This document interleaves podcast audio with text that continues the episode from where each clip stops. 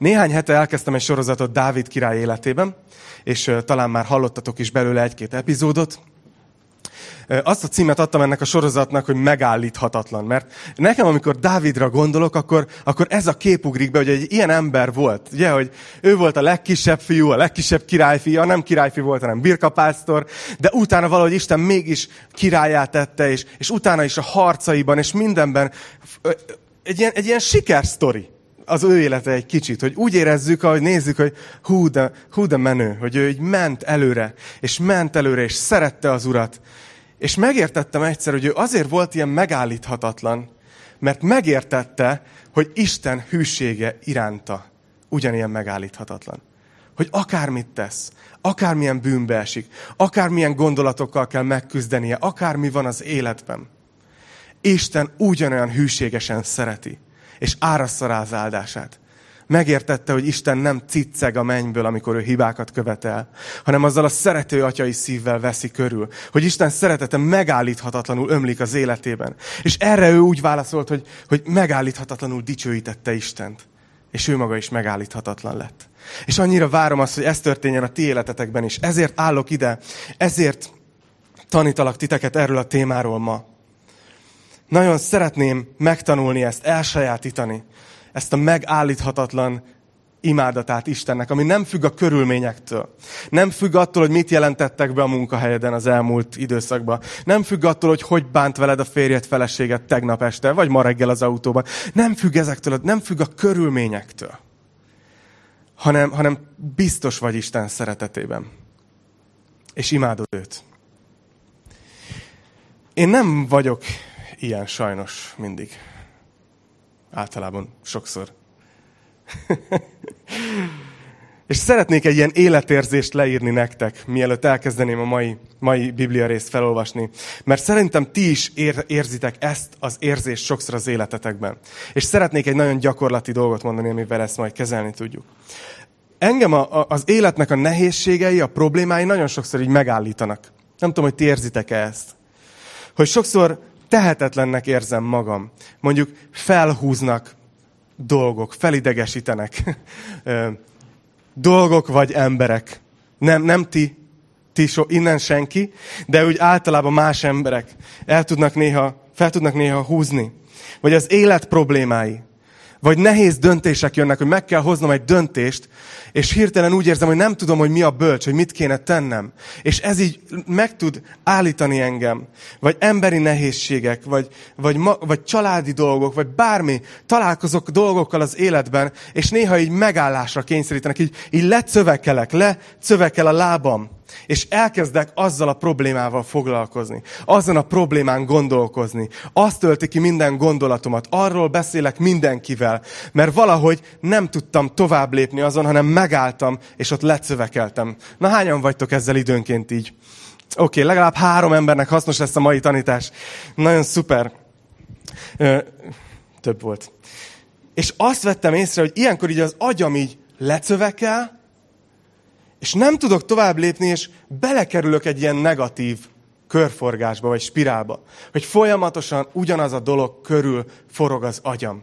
Folyamatosan ugyanaz tartja a figyelmemet a kezében.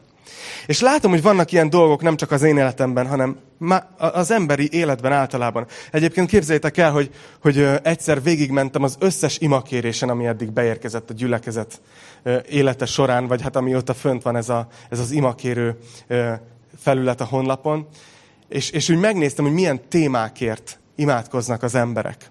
És nagyon döbbenetes, hogy, hogy megvan az a néhány téma, ami megállítja az embereket, ami, amin elkezdünk pörögni. Nagyon sokaknak az anyagi gondok, a megélhetés nehézségei. Ebben az országban nagyon-nagyon sokan küzdenek ezzel, hogy, hogy nem azt, azt nem tudják eldönteni, hogy korfura menjenek, vagy, vagy, vagy Miskolc tapolcára, tudjátok, hanem így, így, hogy, hogy, hogy élünk meg ebben a hónapnak a végén. Az anyagi gondok, a megélhetés. Nagyon sokan küzdenek egészségügyi problémákkal, betegségekkel. Vannak közöttünk is, akik küzdenek ilyennel. Párkapcsolati gondok, családi problémák. Azt látom, hogy körbenézek, és meg is ijeszt, recsegnek, ropognak a házasságok. Nagyon sokan, nagyon sokan küzdenek. Az egyedülállók pedig azt gondolják, hogy hogy majd ha megnősülök, vagy férhez megyek, akkor megérkezek. És aki házas, az meg, az meg most elmosolyodott. Tehát, hogy az van, hogy, hogy azt látjuk, hogy kő kemény munka ez az élet, akár házas vagy, akár egyedülálló vagy. És nagyon sokan küzdenek ilyen kérdésekkel. Nagyon sokan küzdenek a magányérzésével, hogy egyedül hagyva érzik magukat, hogy úgy érzik, hogy nincs valódi közösségük, nincsenek értékes barátságaik, kapcsolataik, valahova, ahova tartozhatnának. Küzdenek a céltalansággal, munkahelyi, magánéleti, iskolai, emberi kapcsolatokkal, konfliktusokkal. És nem tudom, hogy, hogy ti is érzékelitek-e, hogy amikor benne vagy egy ilyen helyzetben, csak kiveszel egyet, kiveszel mondjuk egy házassági problémát, mondjuk te lehet, hogy ezzel küzdesz. És úgy érzed, hogy te, te ilyen pici vagy, és ez egy ilyen óriásként magasodik felét, hogy, hogy nem tudod legyőzni. Hogy nem tudod megkerülni. Vagy lehet, hogy éppen fiatal vagy, és azt mondod, hogy na már megint az Attila házasoknak beszél, de nem. Ez ugyanúgy jelentkezik a középsuliba, meg az általános suliba, meg a gimiben, meg az egyetemen amikor magányosnak érzed, vagy úgy érzed, hogy volt egy baráti társaságod, és már nem tudsz úgy kapcsolódni hozzájuk, vagy, és ott, ott van ez a magányérzés, vagy a megfelelési kényszer, hogy nem tudok olyan jó lenni, mint a többiek. És ez is lehet egy ilyen óriás, ami felénk magasodik. De azt is észrevettem, hogy lehet, hogy nem csak minket érintenek konkrétan ezek a dolgok, hanem az imakérésekben azt vettem észre, hogy nagyon sokszor az emberek másokért kérnek imát. Mert ugyanaz is, az is ránk tud nehezedni, amikor mást látunk küzdködni ezekkel a dolgokkal. Vagy amikor látunk körülöttünk széteső kapcsolatokat, betegséget, vagy éppen a világban látunk nagyon gáz dolgokat, amik így felkavarják a lelkünket. Mondjuk megnézzük, hogy, hogy az emberkereskedelem mennyire terjed, vagy, vagy milyen, milyen állapotban van úgy a társadalmunk, vagy ezernyi dolgot említhetnék. És ezek ilyen, ezekre is könnyű így rápörögni, hogy előjön ugyanaz a megtorpanás, tehetetlenség, az a negatív spirál, amikor nem tudsz kilépni egy gondolatkörből. Sőt, azt is észrevettem, hogy az emberek néha ö, azzal leplezik mondjuk a saját magánéleti problémáikat, hogy, hogy megpróbálnak ráfókuszálni egy politikai problémára, igaz? Múltkor, múltkor elmentünk sétálni a gyerekeimmel, és megállított minket egy bácsi, aki a kerítését építette, és mondta, hogy jaj, de szép gyerekek, jaj, de szép gyerekek. Hát maguk csak szaporodjanak, és nem kellenek nekünk ide ilyen migráncsok. És, és elgondolkoztam, hogy oké, okay, valószínűleg ez a legnagyobb problémád az életben. Valószínű. Nincs semmi más feldolgozni való. Szóval amiért mondom ezt, mert Dávid életében azt látom, hogy van erre egy kulcs amit leírtam ezt az életérzést, amikor valami lefoglalja az agyunkat, valami probléma, és nem tudunk tovább lépni, ez, ehhez van egy gyakorlati kulcs Dávid életében, mert királyként és, és, és még előtte is folyamatosan minden fronton voltak nehézségei. De Dávid életében azt látom, hogy neki volt egy olyan hozzáállása, amivel ezeken túl tudott lépni. És ezt szeretném ma veletek megosztani. Egy történeten keresztül, ami az 1 Sámuel 17-ben van, úgyhogy ha van nálatok Biblia, akkor légy szíves, van nálatok Biblia? Szóval vegyétek elő a telefonotokat, nyissátok ki a mobil alkalmazást, és görgessetek az 1 Sámuel 17-hez. Kövessétek majd velem. A helyzet röviden az, hogy Saul még a király, és éppen a filiszteusok betámadják Izraelt, tehát egy harc van. És itt van ez a helyzet, hogy az egyik dombon felsorakoztak a filiszteusok, és ott vannak, és a másik oldalon ott van Izraelnek a serege, és közöttük a völgy. És itt kezdődik el a jól ismert történetünk, amit sokan ismerni fogtok, az 1 Sámuel 17-ben a negyedik verstől. Azt mondja, ekkor kilépett a filiszteusok seregéből egy kiváló harcos, név szerint Góliát Gát városából. Magassága hat könyök és egy arasz volt.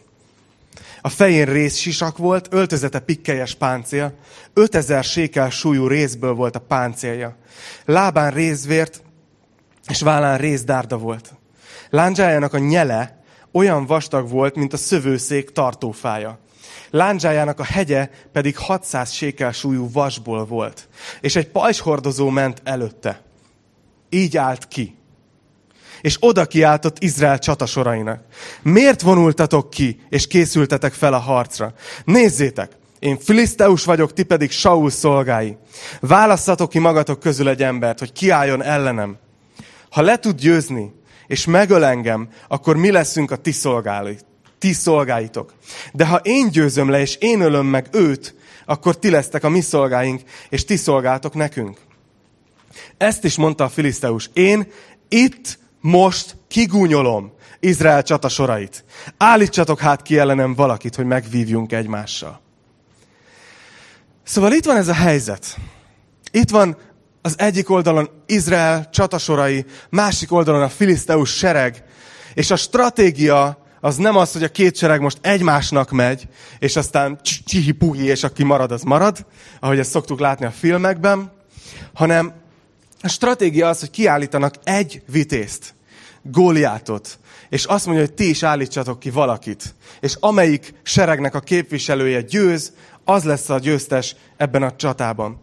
Most az ember, akit ők kiállítanak, Góliát, csak hogy kicsit a korabeli mértékeket érezzük, megoszlanak a, a, a, a biblia tudósoknak a véleményei arról, hogy mekkora volt az ő magassága. Minimum ilyen 2 méter 20-ra satszolják, de vannak, akik azt mondják, hogy akár 3 méter is lehetett ez a mértékegység alapján, ami itt le van írva. Szóval egy ilyen nagyon magas férfit képzeljetek el, és hogy leírja, hogy egy milyen súlyos, de például csak a páncéljának utána néztem, hogy az mennyi így át, átvetítve, és csak a páncéljának a súlya 35 kiló.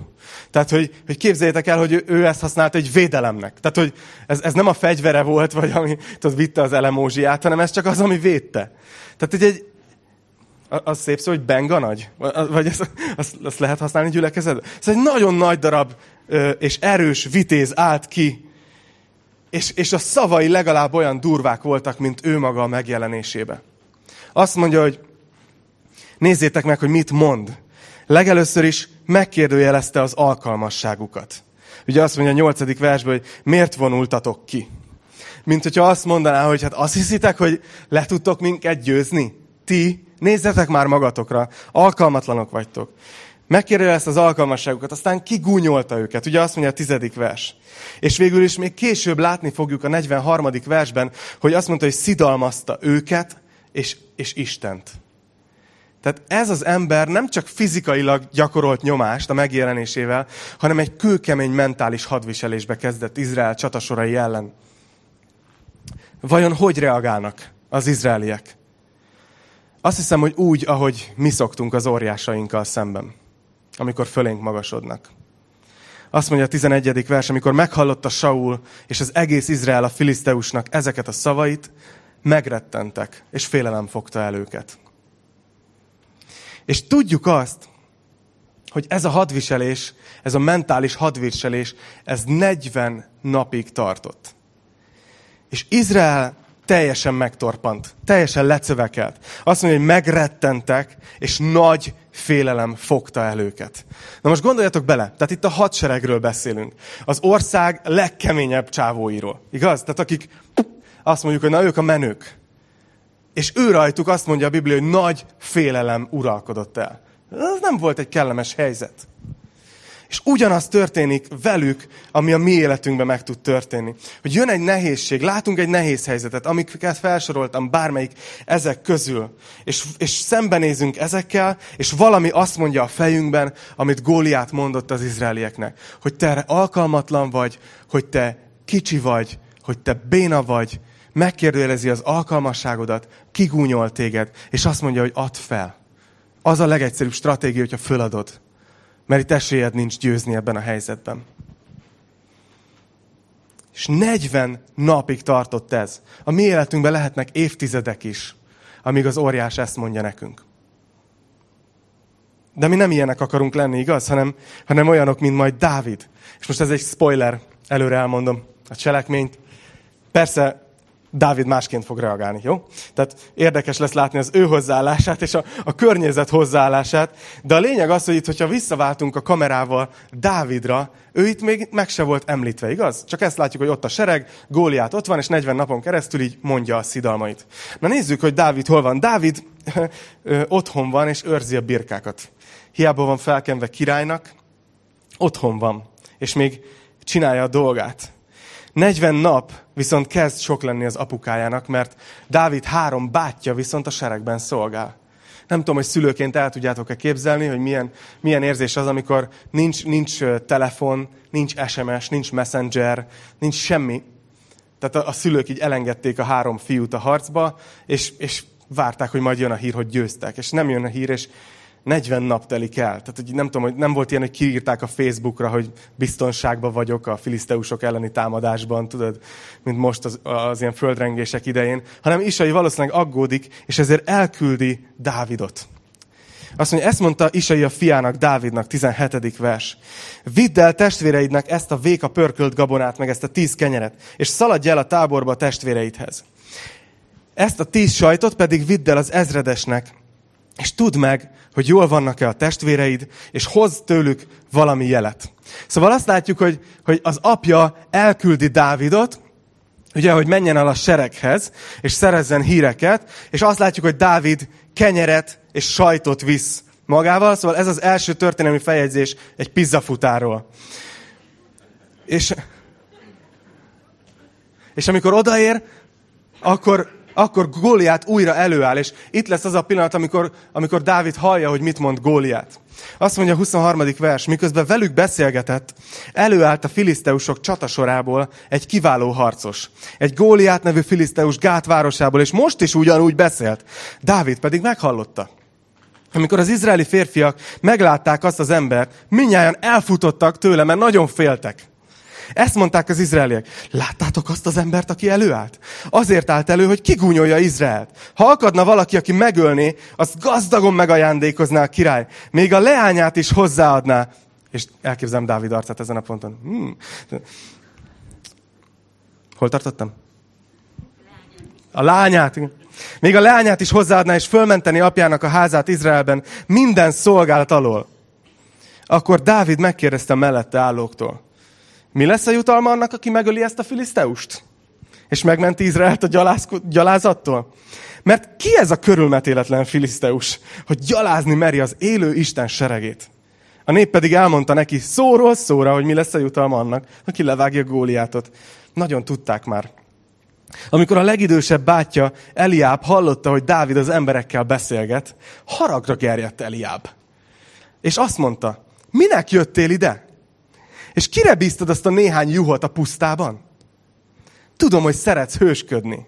És mindig valami rosszban töröd a fejed. Csatát akarsz látni, azért jöttél ide. Dávid ezt felelte. Ugyan mit követtem el, hiszen csak beszélgetek. Persze, csak beszélgetsz. Aha. Ismerjük a történet folytatását.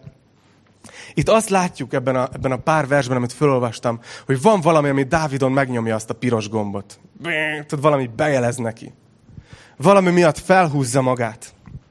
És úgy tűnik, mintha a jutalom érdekelné. Igaz? Azt mondja, hogy mit is kap az, aki levágja ezt a filiszteust? De utána a következő mondatban elmondja, hogy mi a valódi motivációja. Mert azt mondja, hogy ki ez a körülmetéletlen filiszteus, hogy gyalázni meri az élő Isten seregét. Szóval az első fontos dolog, hogy a, a mi életünkbe, hogyha taníthatlak titeket erről, és magamat, Ugye arról beszéltem, hogy sok minden föl tud minket húzni, frusztrálni tud. Nagyon nem mindegy, hogy minek engeded meg, hogy fölidegesítsen. Nagyon nem mindegy, hogy minek adod meg, vagy kinek adod meg azt a lehetőséget, hogy az agyadra menjen, és, és kiverje a biztosítékot nálad. Dávidnak látjuk, hogy ő, ő neki mi volt az, ami felzaklatta. Dávid nem magáért harcol majd, hanem, hanem az zavarja, hogy Góliát Istent gyalázza. Ugye? A magas szóhasználatával ezt fejezi ki. Ugyan, van, van egy történet Jézusról, nem tudom, hogy emlékeztek erre, amikor, amikor látja a templomban az árusokat, akik kihasználták az Istent kereső emberek naivitását, és ezen keresték degeszre magukat. És látta ezt Jézus, és ott látunk egy ilyen jelenetet, hogy azt mondja, hogy Jézus leült, és font egy ostort. Tehát nem így valahogy így fölkapott valamit, mert annyira elpattant valami, és, és neki esett a népnek, hanem ő teljesen tudatosan leült, és elkezdett fonni egy ostort. És aztán azzal kicsapkodta a, a, a népeket, meg fölfordította az asztalt, meg nem tudom, mi történt ott. És azt mondja ott utána következő versben, János evangéliumában van leírva a második részben, hogy később a tanítványai visszaemlékeztek, hogy megvan írva, a te házad iránti féltő szeretet emészt engem.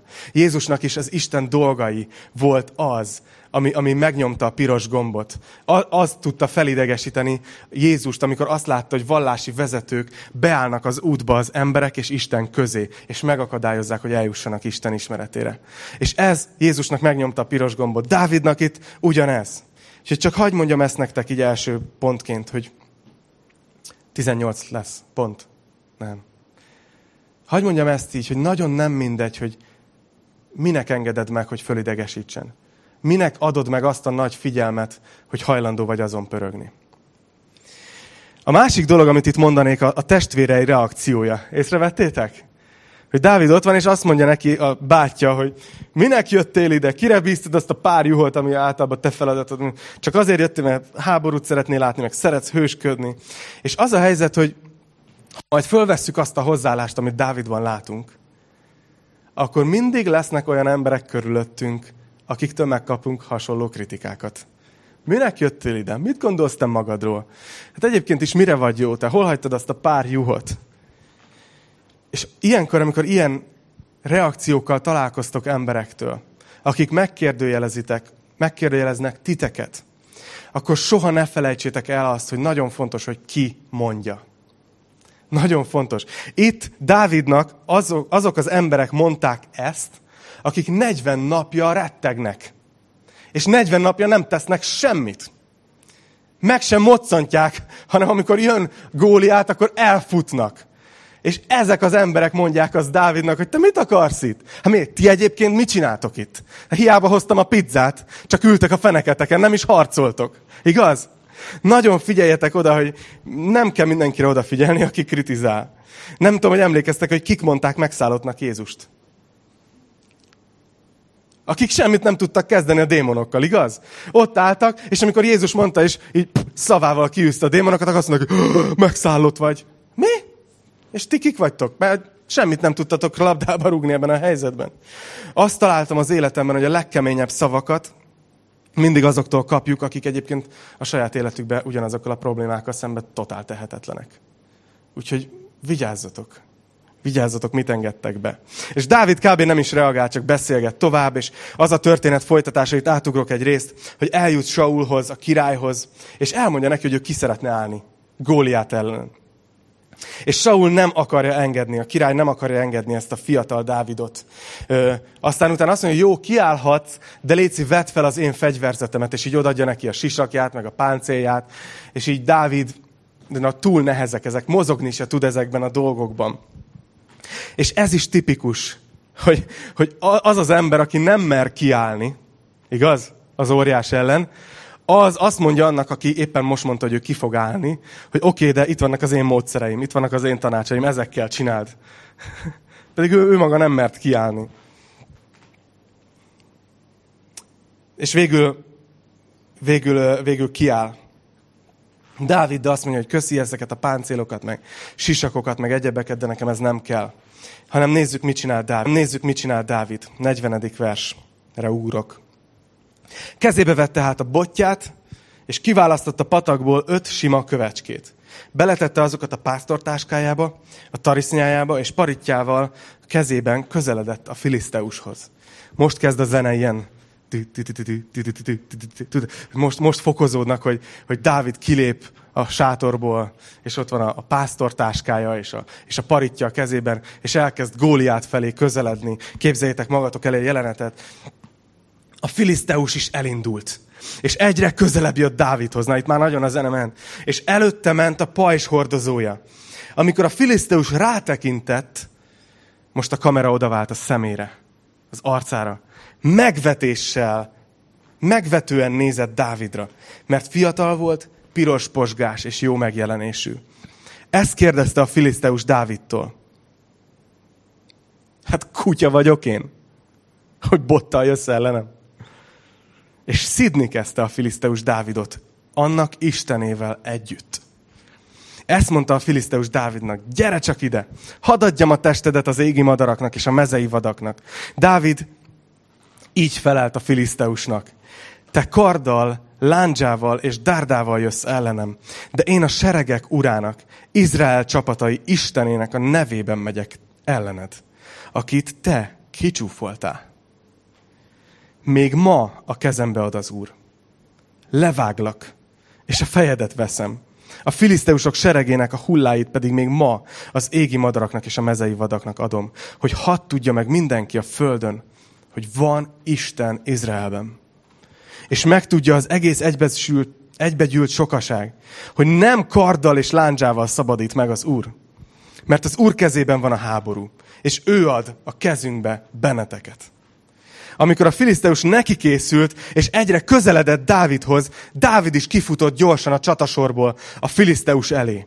Belenyúlt Dávid a tarisznyájába, kivett belőle egy követ, paritjájával elröpítette, és az úgy homlokon találta a filiszteust, hogy a kő befúródott a homlokába, és arccal a földre zuhant.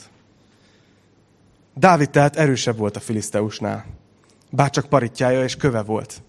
Legyőzte a filiszteust, és megölte, pedig még kart sem volt Dávidnál.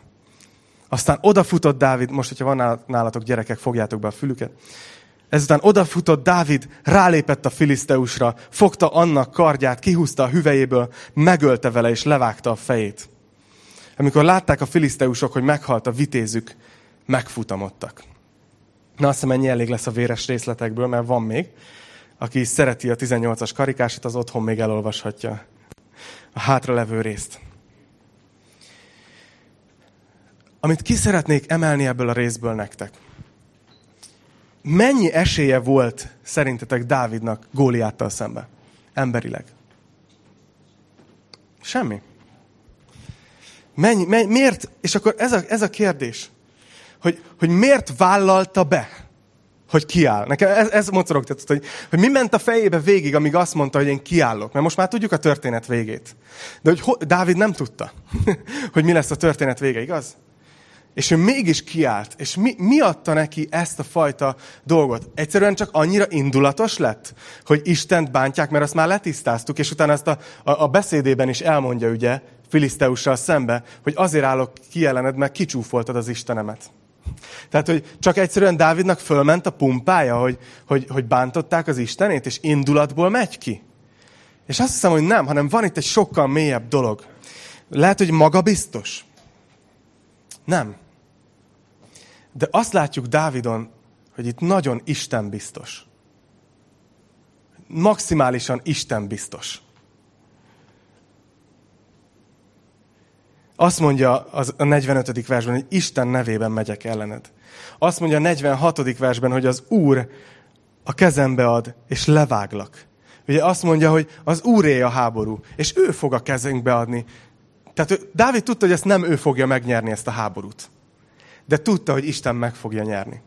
És annyira bízott valahogy Istenben, hogy, hogy minden emberi észérv ellenére öt kővel és egy paritjával kimert állni egy ilyen harcos ellen, akinek 36 kiló volt csak a páncélja. Az a kérdésem így felétek, meg felénk, hogy szerintetek milyen lenne az életünk, hogyha ezzel a hozzáállással néznénk rá azokra az óriásokra, amik, amik velünk szembe vannak, amikről az elején beszéltünk.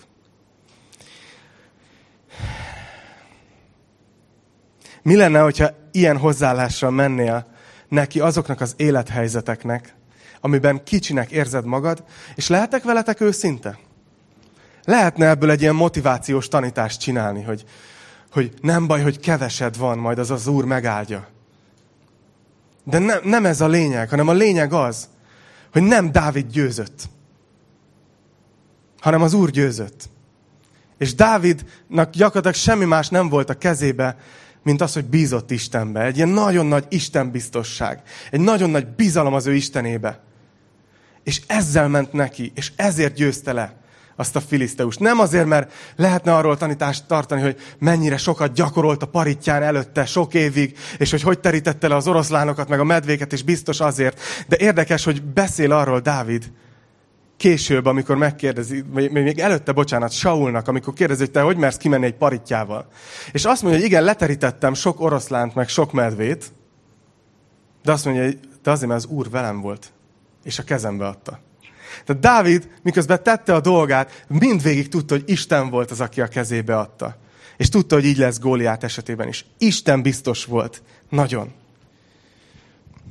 Két dolog, amit szeretnék nektek ezzel kapcsolatban mondani, hogy Dávidnak ez a mély bizalma Istenben, ez, ez nem akkor alakult ki, amikor elindult a kenyérrel meg a sajtal, hanem, hanem évekkel korábban, privátban, amikor kettesben töltött időt az Úrral, ott a mezőn, amikor nem volt senki körülötte.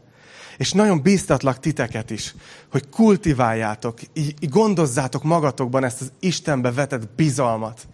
Hogy, hogy, hogy mindent feltételeztek Istenről, a legjobbat, a, a karakterének a legjavát látjátok, hogy ő milyen. Hogy, hogy erősödjön meg a szívetek abban, hogy nem a saját erőforrásaitokba hisztek, hanem abban, hogy kicsoda az atyátok, a mennyei atyátok. Mert ez privátban alakul ki.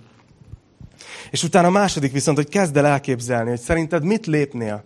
Most egy pillanatra gondolj bele abba az élethelyzetbe, ami most nehéz az életedben. Ami most ilyen óriásként magasodik föléd. Hogy reagálnál? Mi lenne a következő lépésed, hogyha, hogyha így, hogyha, hogyha teljesen bíznál abba, hogy Isten veled van? Ha nem merülne fel kérdésként, hogy Isten veled van, akkor mit lépnél? Mert az a helyzet, hogy igaz, hogy pici a bors, de erős, mert az erejét Isten adja. Még egy dolog, és azt hiszem, hogy, hogy ez az, amit nagyon szeretnék nektek átadni. Az, hogy ez az egész, ami, ami itt igazából előttünk van ebben a jól ismert történetben, Dávid és Góliát, a gyerekbibliákban is benne van, szerintem még irodalomórán is tanítják, de ami, ami benne van ebben, és ami, amiről nagyon fontos, hogy beszéljünk, az az, hogy Dávidnak volt egy másik perspektívája. Ő erre az egész helyzetre teljesen máshogy nézett rá, azt látom. Folyamatosan nem arról beszél, hogy figyelj, fölhúztál, meggyaláztad a népemet, meggyaláztad az Istenemet, de én megpróbálom, és hát ha az a paritja tudás, ami van nálam, az majd segít hanem ha megfigyelitek a beszédét, egyfolytában Isten szempontjából mondja a dolgokat. Hogy te Istent gúnyoltad ki, ez a nép az Isten népe. Tehát, hogy az egészet nem egy személyes vonalon mondja el, hanem teljesen úgy, hogy Isten szemszögéből. Mint hogyha, mint hogyha így, így nem tudom, tehát, hogy oké, oké, okay, hagyj, hagyj szemléltessem ezt a dolgot. Hoztam magamnak játékokat, hogy így le tudjam magam kötni tanítás közben. Ilyen dupló a legótól félek, az, az nagyobbaknak való. Valahogy, valahogy így, így vagyunk mi az életben szerintem, hogy úgy, úgy elképzeljük, hogy mondjuk ezek vagyunk mi. Igaz? Itt van a csatamező. Látjátok a csatamezőt? A, a, az, egyik, az egyik oldalán itt van Dávid, a pöttöm, és, és valahogy, valahogy úgy képzeljük el, hogy, hogy Góliát, aki jön velünk szembe, az ilyen, az, hát, hát kb. ilyen magas, vagy, Hát most, hogy belegondolok, hogy mit mondott múlt héten, lehet, hogy, lehet, hogy még gyengébb vagyok hozzá képes, de ha, ha belegondolok, hogy lehet, hogy még a bátorságom is elmegy, amikor ki kell állni, akkor, akkor ilyen magas lesz, és még néz is. És mi hajlamosak vagyunk úgy élni az életünket, figyeljetek, ha ezt megérted, és úgy mész haza, azt mondom, hogy máshogy fognak alakulni a dolgok. Mi hajlamosak vagyunk így nézni, hogy itt vagyunk Dávidként, igaz? Az ő szem magasságából, és ilyen, ilyen, ilyen szempontból nézzük vízszintesen, hogy, hogy vajon ez a helyzet, ami itt van előttem, ezt tudom-e kezelni? Vajon le tudom-e győzni ezt az óriást, ami velem szemben van? És, és aztán tudod, így elkezdesz így fölfele nézni, mint a filmek, amikor így alulról vesznek valamilyen bodybuildert, így, hogy, hogy vajon milyen magas, és így nézed, és uh, esélytelen. Esélytelen. Igaz? Mi van, hogyha váltunk egy perspektívát. Mi van, hogyha azt mondjuk, most egy pillanatra szétszedem Góliátot. Mi van, mi van, hogyha azt mondjuk, hogy figyelj, a csatamező az itt van. Oké. Okay. Itt van a pici Dávid, itt van a hatalmas Góliát. És Dávid néz szemtől szembe, és nagyon-nagyon magasnak látja Góliátot. De mi van, hogyha váltunk egy perspektívát? És azt mondjuk, hogy nem szemtől szembenézem, nem vízszintesen, hogy mekkora, nem így mérlegelem, hanem azt mondom, hogy megváltoztatom a perspektívámat. És vajon így mekkora a különbség Dávid és Góliát között? Hát akár hiszitek, akár nem, pont ugyanakkorák. Egy ilyen négyszer négyes kocka mind a kettő. És azt hiszem, hogy Dávid ezért tudott aznap győzni. Mert ő nem azt nézte is szemtől szem, hogy mekkora góliát, meg hány kiló a páncélja, hanem azért tudott győzni, mert Isten szemszögéből nézte ezt az egész eseményt. Azt mondta, hogy ez az ember Isten gyalázta, ez a nép Isten népe, amin itt csorba esett az Isten becsülete, és én tudom, hogy Isten mit fog tenni, és tudom, hogy onnan fölülnézetből Góliát senki. Fentről mind a kettő kicsi. Nagyon remélem, hogy ez a mai tanítás és ez a történet, hogy, hogy felfrissítettem a fejetekbe, nagyon remélem, hogy erőt ad ahhoz, hogy menjetek az életbe. Tudjátok, amikor kiállok ide tanítani hétről hétre, nem az a célom, hogy tartsak egy jó tanítást, hanem hogy valami olyan gyakorlati dolgot adjak nektek, amitől utána tényleg másképp küzdtök az életben, és, és tényleg máshogy győztök, és más, más tapasztalatotok lesz, mint előtte. Nem letudjuk a vallásos kötelességünket, hogy voltam gyülibe, volt tanítás, szép volt szeretetről szólt, hanem, hanem azt szeretném, hogyha olyasmit adhatnék nektek, amit utána magatokévá tudtok tenni, és utána máshogy alakulnak a hétköznapok. És bátorítalak titeket, hogy vigyétek ezt magatokkal. Hogy amikor belegondolsz a problémádba, ami föléd magasodik, gondolj bele, hogy vajon Isten hogy néz erre. Az ő szemében vajon ez mennyire hatalmas probléma. És hogyha kifejleszted magadba azt a bizalmat, hogy én tudom, hogy ő az én Istenem, bízok benne, szeretem, tudom, hogy ő is szeret, Tudom, hogy nem azt nézi, hogy hány kő van a tarisznyában. Tudom, hogy nem azt nézi, hogy eleget gyakoroltam a parittyázást, hanem ő az atyám, és velem van. Én vagyok az ő kicsi fia, én vagyok az ő kicsi lánya, és ezen semmi nem tud változtatni. És ha így mész neki a problémáidnak, akkor szerintem ez a góliát az le fog dőlni. És szeretném azzal zárni. És közben hívni fogom a dicsőítő csapatot, hogy gyertek, készüljünk az úrvacsorára. Hogyha megfigyelitek, ez az egész történet, azt hittétek, hogy rólatok szól? Az egész történet Krisztusról szól.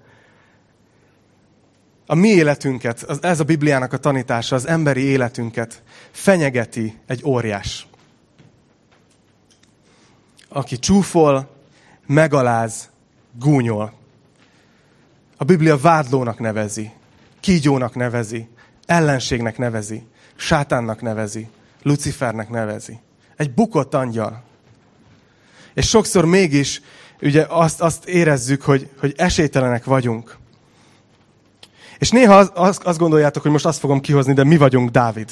Nem. Mi, mi nagyon sokszor a sereg vagyunk, akik, akik ott félünk, hogy jaj, itt van ez az óriás, és, és mennyire mindjárt megöl minket, és tönkretesz. A helyzet az az, hogy mi nem Dávid vagyunk. De volt egy Dávid, aki kiállt ellene, és legyőzte. Úgy hívják, hogy Jézus Krisztus. Ugye azt mondják rá, hogy Dávid fia. Mennyire új jelentést kap ennek a történetnek a fényében, hogy ő Dávid fia. Dávidnak a leszármazottja. Látszólag, amikor Jézus ott állt a tárgyalásán, amikor ott állt a vallási vezetők, aztán a világi vezetők előtt. Úgy tűnt, hogy ő a gyenge. Úgy tűnt, hogy ő a kicsi. Ő az, akinek a kezébe semmi nem volt, igaz? Ott volt e, szembe vele egy tökéletesen felépített rendszer, amiben együttműködött a politika, együttműködött a vallás, a társadalmi berendezkedés, a kultúra, minden. Ott állt ez az egész Jézussal szemben. És, és a keresztre ment Jézus, értünk. kiment a csatába. És három napig mindenki azt hitte, hogy Góliát győzött. De három nap múlva Jézus testét nem találták ott. És annyira tetszik az a jelenet, amikor, amikor jönnek az asszonyok, hogy, hogy megadják az utolsó tisztességet a halott barátjuknak. És az angyalok, nem tudom, hogy az angyalok egyébként szoktak egy viccelődni, vagy beszélgetni egymás között, hogy na, hogy, hogy, hogy adjuk majd elő nekik, amikor megérkeznek. De annyira tetszik, hogy azt mondják, hogy miért keresitek a holtak között az élőt? Nincs itt. És utána erről szól az egész hitünk, erről szól az egész Biblia. hogy győzött a júdabeli oroszlán, hogy győzött a Dávid fia, hogy az ellenség, az óriás, a nagynak látszó, az ledőlt. És ma egy fogatlan oroszlán, aki igaz, hogy ordít és körbejár, de csak pépeset tud enni. Tudjátok? Mert le lett győzve. És mi, mi ilyen Isten biztossággal állhatunk. És ha belegondoltok, azt mondtam, hogy mi, mi vagyunk a sereg, aki ott félt és rettegett. De amikor Dávid győzött, amikor Góliát eldőlt, akkor ki az, aki győzelmet kapott? Isten népe. A sereg. Azok a nagyszájú fiúk, akik azt mondták, hogy mit akarsz itt? Hol hagytad azt a pár birkát? És bla, lenézték. És Jézust is sokan megvetik. De amikor felismerjük, hogy ő az, aki megszerezte nekünk a győzelmet, na az egy hatalmas dolog. Úgyhogy ma, ahogy mindjárt elkezdenek játszani a marciék, és körbeadjuk a tálcát az úrvacsora elemeivel, szőlőlével és a pászkával, ami az ő kiontott vérét jelképezi, és a megtört testét jelképezi, akkor bátorítalak titeket, hogy vegyetek ma úgy úrvacsorát, hogy erre gondoltok, hogy Jézus kiállt, és Jézus győzött, és nekünk győzelmet szerzett. És utána menj bele ezzel az Isten biztonsággal a következő nehéz beszélgetésbe. Menj bele ezzel az Isten biztonsággal a holnap reggel, hétfőn a munkahelyedbe. Menjél bele, az úgy nem jó. De hogy értitek, tehát menj be így a munkahelyedre. Menj így tovább. Ne engedd, hogy bárki vagy bármi megkérdőjelezze, hogy bízhatsz-e Isten jóságába. Mert ő a kereszten bizonyította be, hogy minden bizalmunkra méltó. Imádkozzunk. Jézus, köszönjük neked azt, hogy te vagy a mi Dávidunk. Hogy legyőzted az ellenségünket, ami fenyegette az életünket.